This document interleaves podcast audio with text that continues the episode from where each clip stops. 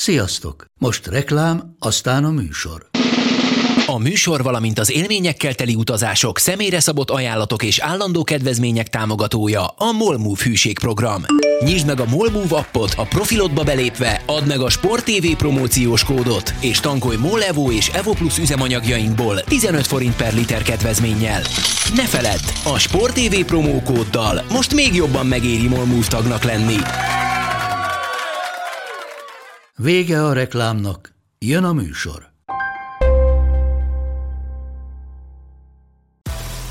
Nekik mindegy, hogy Győr vagy Fradi, Veszprém vagy Szeged, Bajnokok Ligája vagy EHF Kupa. Csúcskézilabda egy helyen, töményen, Ágai Kis András és Borsos Attila előadásában, a kézi vezérlésben, a Sport TV és a 24.hu közös podcastjában.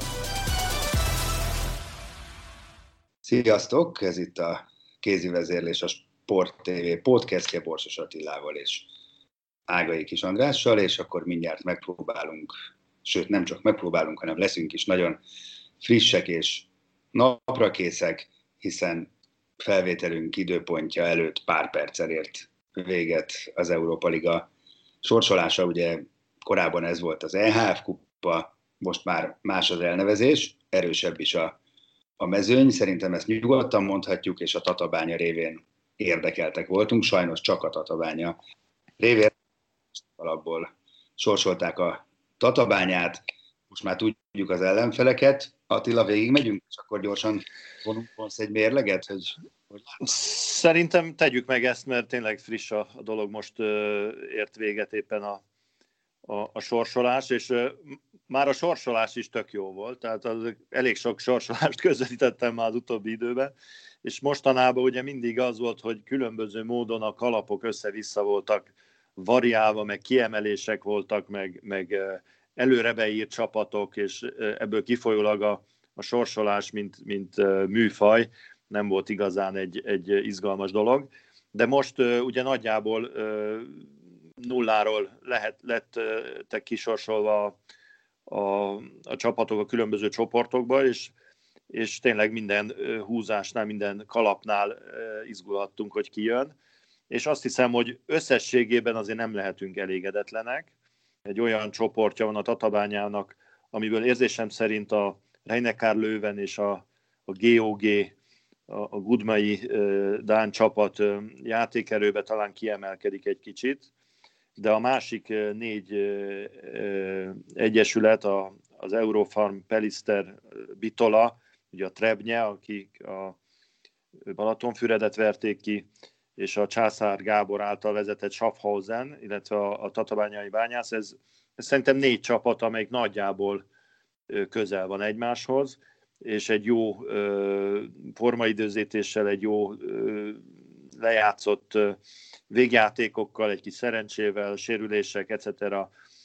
Azért meg lehet csípni ugye itt az első négy helyből az egyiket. Igen az az ember érzése, hogy legalábbis mondjuk az enyém, hogy a sorsolás miatt valóban nem aggódhatunk, mert ennél lett volna sokkal rosszabb is, és nem mondom, hogy a tatabánya formája miatt viszont igen, de mondjuk ott egy kicsit árnyaltabb a kép, mert azért az idei, az elmúlt hetekben látott tatabánya az egyelőre azért nagyon messze van attól, amit mondjuk tavasszal láttunk, és ez számomra azért meglepő, mert azért most ö, egy viszony, Matke is ugye azt mondta folyamatosan, hogy egy, egy összességében elég nyugodt felkészülésen vannak túl, ö, most, most azért nincsenek olyan nagyon komoly sérültek, és valahogy mégsem akar összeállni a játék. Ugye becsúszott hazai veresége a Fraditól, meg, meg, meg, meg nagyon nyögönyelős meccseket játszanak, legutóbb is Dabason, fú, nagyon szenvedve nyertek. Egyértelmű, hogy, hogy itt a, a felkészülés alatt talán egy picit félrecsúszott a, az, nem tudom, hogy az önértékelése, vagy a, a külső értékelése a, a Tatabányának. Ugye egy olyan csapatról van szó, amelyik átalakult idén is, és abban az irányban próbálják építeni a csapatot, hogy, hogy a fiatalabb magyar játékosokat, a válogatottakat, a válogatott közeli játékosokat beépíteni, és, és mondjuk kiegészítve egy-két rutinosabb magyarra, mint az Ancsin Gabi, vagy a, a Balogh Zsolti, egy olyan, olyan csapatot építeni, amelyik, amelyik stabilan mondjuk itt a Veszprém Szeged mögött a többi csapatot uralni tudja, azért ez, ez nem egyértelműen könnyű feladat, és, és szerintem itt a, a nehézségek az elején pont azt tükrözik, hogy, hogy az nagyon szép és jó, hogy, hogy magyar fiatalokkal töltjük föl a keretünket, és próbáljuk őket felépíteni, de azért ez egy borzasztóan rögös út, mert, mert pontosan, hogy a fiatal játékosok általában, de a magyarok még ezek között is kiemelkedően nagyon labilis lelki tartású játékosok, tehát nagyon könnyen az a nagy önbizalom és, és minden szép és jó, az, az átmenet nélkül átzuhan oda, hogy hát mi nem vagyunk semmire jók. Ennek Tehát... most fogjuk ezt, ennek az okát azért egyszer fogadhatnánk, mert, mert azért nem jó van ez így. Hát persze, ez, ez, ez egy örök, örök probléma, és egy, egy örök kérdés, hogy ezt, ezt mennyire érezzük magyar problémának. Nyilván mi a magyarokról beszélünk, és a magyarokat látjuk már, mint a fiatalokat, de lehet, hogyha egy románnal, vagy egy, egy, egy ö, spanyollal, vagy nem tudom én, ö, svéddel beszélgetnénk, akkor lehet, hogy ők is ilyen érzéseket hoznának elő. Bár mondjuk, ahogy elnéztem például tegnap a, a Nant-Barcelona mérkőzésen, azokat a francia fiúkat, akik ugye 19-20 éves játékosok voltak, 4-5 a Barcelona elleni csapatban, hát ők azért eléggé bátran és nagy önbizalommal játszottak, de hát lehet, hogy az könnyebb ugye a Barcelona ellen bemenni úgyhogy nincs tét, mint amikor mondjuk a Fradi ellen kell otthon játszani, és, és ugye nehéz ellenfél, és mindenki győzelmet vár, és, és ekkor jönnek ki azok a azok a mondjuk ilyen lelki bizonytalanságok, amik hátráltatják a, a jó teljesítményt. Úgyhogy hát az biztos, hogy a, a Mátkének idén, amin dolgoznia kell, az aztán kevésbé a, a mondjuk így a kézilabda szakmai, taktikai ö, felkészítés a játékosoknak, hanem inkább fejben kell őket valahogy ö, helyre tenni, hogy, hogy a, a, a, a nagyon nagy önbizalom és a semmi önbizalom között megtalálják azt a stabilitást, amivel egy ilyen Európa Liga sorozatot le lehet játszani, illetve a bajnokságot is, mert azért a bajnokságban is közben ugye nehéz mérkőzések jönnek. Hát bizonyám, és azért vannak itt riválisok, akár csak a Fradit nézzük, ugye, amelyik győzni is tudott Tatabányán, a Gyöngyös nagyon egyben van, a Balatonfüred is ott van a jelentkezők között, szóval nincs bebetonozva a Tatabányának az a harmadik helye egyáltalán. Ez, ez egyértelmű, de azért, amit most így elmondtam a Tatabányáról, azért az a felsorolt csapatokra ugyanúgy igaz. Tehát itt azért sem a, a Gyöngyös, sem a Fradi, sem a, a Balatonfüred azért nem a külföldi játékosokra építi a, a csapatát. Vannak külföldiek, nagyobb számban adott esetben, mint a Tatabányánál, de őket ugyanúgy elérheti az a probléma, amiről itt beszéltem, a fiatal magyar játék. Egyébként a Balatonfüred az jó példa erre, mert ők is azért ezt a trebnyét, ezt, ezt szerintem ki lehetett volna adott esetben verni. Még így is, hogy ugye egy idegenbeli mérkőzéssel kellett ezt kivívni, Ugye a, a Ferencvárosnak is azért láttuk, hogy a korábbi szezonban is azért voltak holdpontjai, tehát amikor, amikor egy picit elmegy a, a fonál. Talán a gyöngyös tűnik nekem a legstabilabb csapatnak, mert ott egy, egy, egy elég jó egyvelege van a, a jó külföldi játékosoknak, a, a tapasztaltabb magyaroknak, a fiatal magyaroknak, tehát a Gyöngyös lehet egy, egy olyan csapat, és tavaly is ők voltak talán a legstabilabbak ebből a négyesből. Nem véletlenül ugye pont a harmadik helyen voltak, amikor vége lett a bajnokságnak. De azért érzésem szerint, hogyha a tatabánya összeáll, és a, a fiúk hely, helyre lesznek téve úgy a fejükben, akkor azért erősebbek a, a többi csapatnál. Na hát legyen így, és igen, jusson tovább Tatabánya legalább mindenképpen ebből a ö, hatos csoportból, ugye ehhez első négyben kell lenni. Na akkor haladjunk tovább ezen a mesdjén, magyar játékosok, külföldi játékosok. Ö, ugyanez Pepitában a Veszprém esete, ahol ö, ugye azért nem lehet hasonló problémáról beszélni, mert gyakorlatilag minimális játék lehetőséget kap az a nagyon kevés magyar játékos is, aki van. Legutóbb például Zaporozséban nem volt a keretben senki, ami azért nem néz ki jól. Na, most próbálok valami nagyon szalonképesen meg úgy fogalmazni, hogy most nehogy ezen bárki megsértődjön, de mégiscsak van egy magyar kirakatcsapat, amelyiknek vannak magyar játékosai, haza is igazolt magyar játékost. Olyan nagyon kíváncsi lennék, hogy mi van ezzel kapcsolatban a, az edző Davis meg a klubvezetés fejében, meg még a tiédben. Hát azt tudom elmondani, ami az én fejemben van.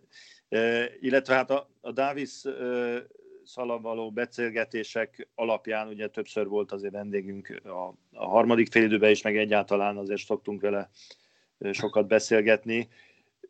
Ő neki a fejébe szerintem ez a, ez a kérdés, hogy, hogy magyar, szerb, szlovén, spanyol, nem tudom én, dán, e, ez így, ez így nem, nem merül föl, hanem egyszerűen ő az adott mérkőzésre abból a rendelkezésére álló játékos keretből kiválasztja a 16-ot, és nem nagyon nézegeti.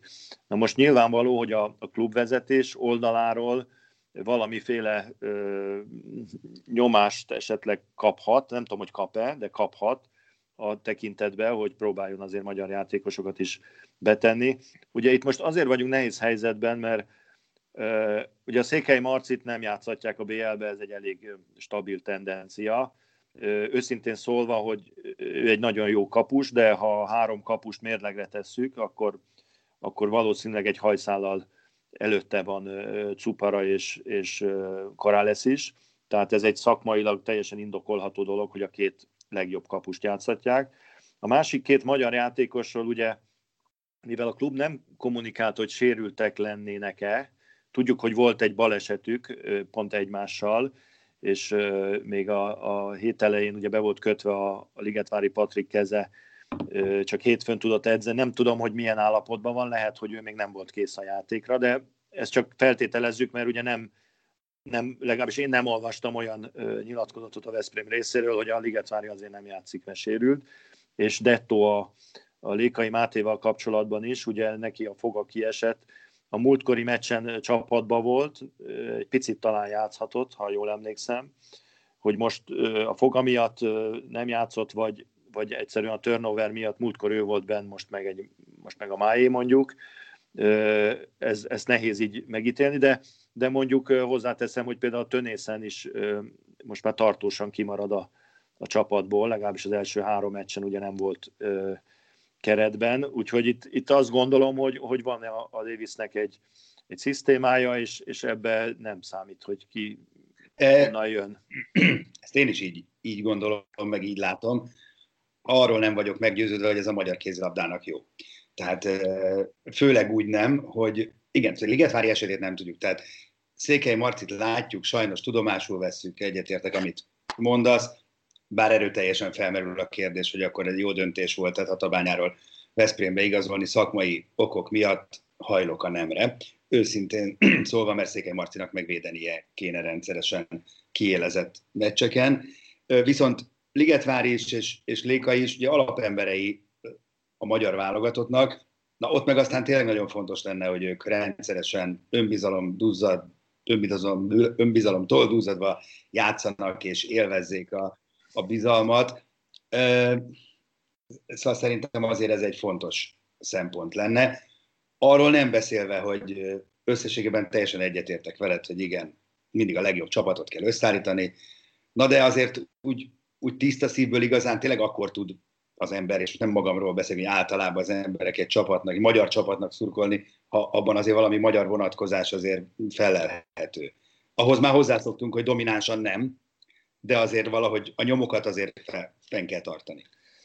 Én a magam részéről egy picit inkább a Ligetvári Patrikért aggódom, mert a, a Mátéról tudjuk, hogy, hogy ő azért most kihagy egy meccset, vagy kettőt, utána ugyanolyan jól tud majd játszani a válogatottba, tehát nem, nem ezen múlik alapvetően. Nyilván, ha többet játszana és, és nagyobb ritmuson pörögne, akkor, akkor a válogatottnak jót tenne, de ő azért azt hiszem, hogy, hogy egy fontos játékos a, a Veszprémnek, és őszintén szólva, hogyha most konkrétan nézzük ezt a mérkőzést Zaporozséba, akkor nagyjából nem is került volna pályára, hogyha a teljesítménye alapján a Nenadicsot le kellett volna cserélni, mert, mert ő egyértelműen a legjobbja volt a Veszprémnek, mármint a Nenadics, kifejezetten jól kézilabdázott, és az ő tíz gólya nélkül akár még veszélybe kerülhetett volna a, a Veszprémnek a győzelme is.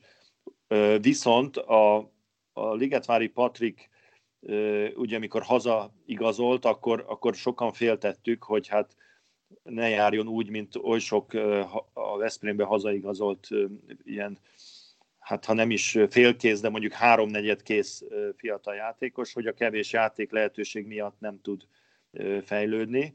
De aztán mindenki nyugodt volt, hogy de, de, de eljön majd az ő ideje. Nyilván még el is jöhet, de most azért azt láttuk, hogy eddig, eddig a, a BL-be ugye nem nagyon kapott szerepet, jött ez a sérülés is.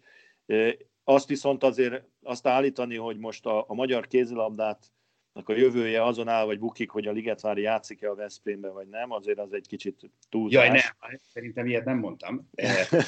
nem, nem, nem, hát csak ugye itt azért a, a, a válogatott szempontjából ő egy, egy játékos, és tényleg jó lenne. És, és azt akartam még ebben mondani, hogy viszont ezen a mérkőzésen, ahol a Veszprémnek a védelme igencsak ingatag lábon állt, hát szívesen láttam volna, hogy, hogy esetleg a Ligetvárival jobban védekeznek el, mert, mert a, ezen, a, ezen a meccsen a középső védelme a Veszprémnek az, azért az nem volt azon a szinten, ahol kell lennie. Én se látok bele uh, Davis fejébe, de valószínűleg, ha vannak kérdőjelek az ő fejében Ligetvárival kapcsolatban, az nem a védekezéssel kapcsolatban van elsősorban, hanem a támadójátékkal. Nem nagyon szeret cserélgetni, ha nem muszáj ezzel minden edző így van egyébként, sokkal jobban szeretik ugye a komplex játékosokat, akik maradhatnak támadásban is a pályán. Én azt gondolom, hogy itt, itt, itt van a kutya elásva valahol, mert ahol van egy Lauge, meg egy Markusen, meg egy Borozán, meg egy Nenadi csakár ezen a poszton, ott azért nehéz azt mondani, hogy, hogy, hogy Ligetvári támadjon. Hát ez, ez, ez egyértelmű, viszont a, a megfordítom ezeket a, a mondásokat, hogy, hogy mondjuk egy Borozán egy Markussen, egy Laugesmid és egy Ligetvári között védekezésben hogy állítanám fel a sorrendet, akkor már azért nem ugyanazt az erő sorrendet kapnánk. E, Külön, különösen, ahogy, ahogy ezen a mérkőzésen például a Borozán a középső pozícióban gyakorlatilag áldogált, és, és rendszeresen a beállost elnézte. Úgyhogy ez, hát ez nyilván egy, egy nagy fejtörés a, a Davisnek, és mi persze ezt egy picit torzan látjuk, mert, mert drukkolunk a Liget Várinak, hogy minél többet játszon, de hát azért, azért adjuk meg tényleg a, a Davisnek azt a ö, hitelt, hogy ő, ő látja a játékosait, de ő tudja, várjál, hogy ez, ez hogy a legjobb.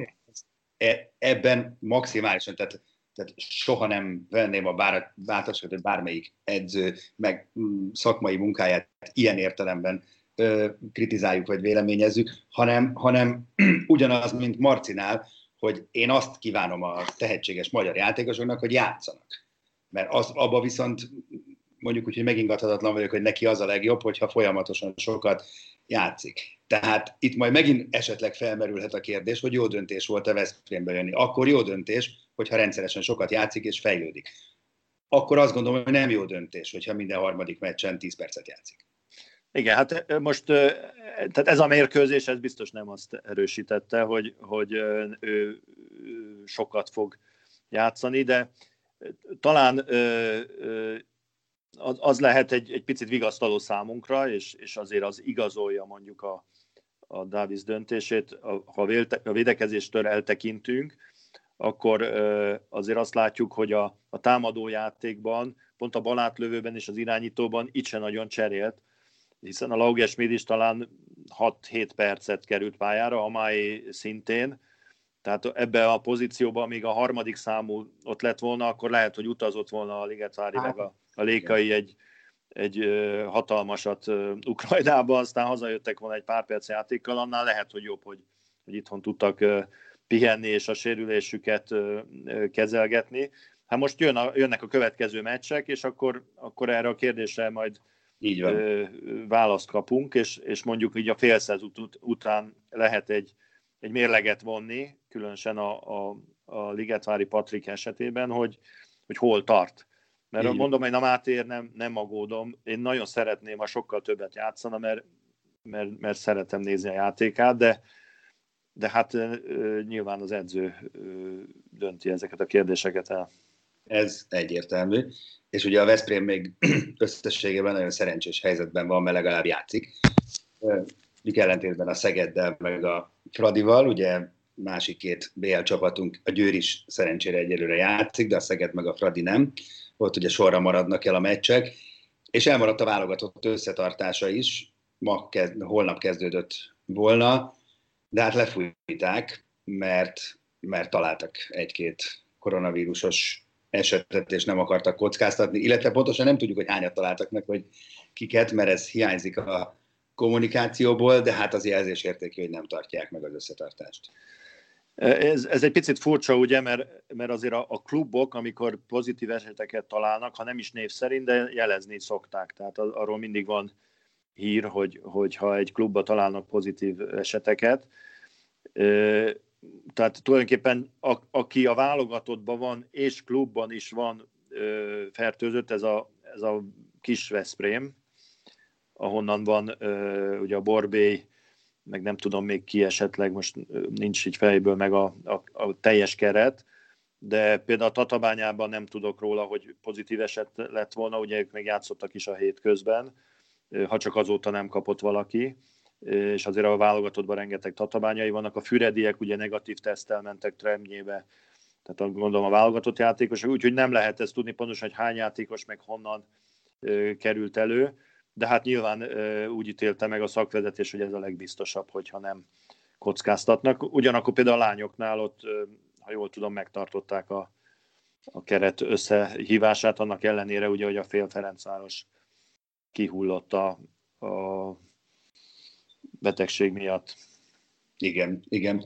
Közben itt böngészem a ö, keretet, amelyet végül is ugye nem hívtak össze, igen, ugye Borbély Székely ö, és Bősz a három kapus, vagy, vagy lett volna. Ö, nem látok más kis Veszprémit ebben a pillanatban a, a Ugye hát a, a szegediek eleve nem hát eleve... benne a keretbe, tehát a, amiatt össze lehetett volna hívni, hogy a, a Bodó meg a Bánhidi nincsen, meg a, a, hát a Rosta, ugye, ő is benne van a keretben szerintem. Igen, Tehát három, igen. három Szegedi lett volna. Hát nyilván orvosi szempontból ez, ez, egy, ez egy abszolút indokolható jó döntés. Mondjuk pont, pont az ellentétje, amit a, a női válogatottnál kommunikáltak, ahol ugye azt mondta Ele Gábor, hogy, hogy akárhányan hiányoznak, akárhogy is van, mindenképp összehívják őket, hogy tudjanak dolgozni egy kicsit. Hát egyik válogatottnál így látják, a másiknál úgy. Igen. Egyébként Gulyás Pista majd jön a harmadik félidőben vasárnap este, úgyhogy akkor ő majd elmondja ezzel kapcsolatban, amit el lehet, meg hogy, hogy miért döntöttek így. Nyilván megvannak a, az indokaik. Na és akkor még maradjunk a Covid témánál. Már csak azért is, mert amit itt feszegettünk az elmúlt hetekben, az végül is megtörtént, vagyis a Magyar Kézilabda Szövetség kötelezővé tette az NB1-es csapatok számára a tesztelést heti egy alkalommal. Október 5-én lesz az első teszt, tehát jövő hét elején, és a költségek úgy oszlanak meg, hogy erről is beszéltünk, hogy nyilván pénzügyi okai is voltak, hogy, hogy eddig ezt nem merték bevállalni, hogy 70%-ot kell a kluboknak fizetniük, és fizethetik TAO-ból, és a 30%-ot állja a szövetség. Hát igen, ez, ez ki kell számolni. Aval mondjuk, hogy most le szabályozták a teszteknek az árát, talán ez így vállalható a klubok számára, de hát nyilván amikor a büdzséjüket csinálték az év elején, akkor ez nem volt bekalkulálva. Bár jobb lett volna, ha bekalkulálják, és már a, szerintem a leges legelejétől úgy ö, lehetett volna csak az NB1-et is játszani, hogy tesztelnek, akkor, akkor talán a BL ö, csapataink ö, most még tudnának játszani. Igen. De, hát, de mondjuk ezt azért nem lehet tudni, hogy honnan, ki honnan fertőződött meg.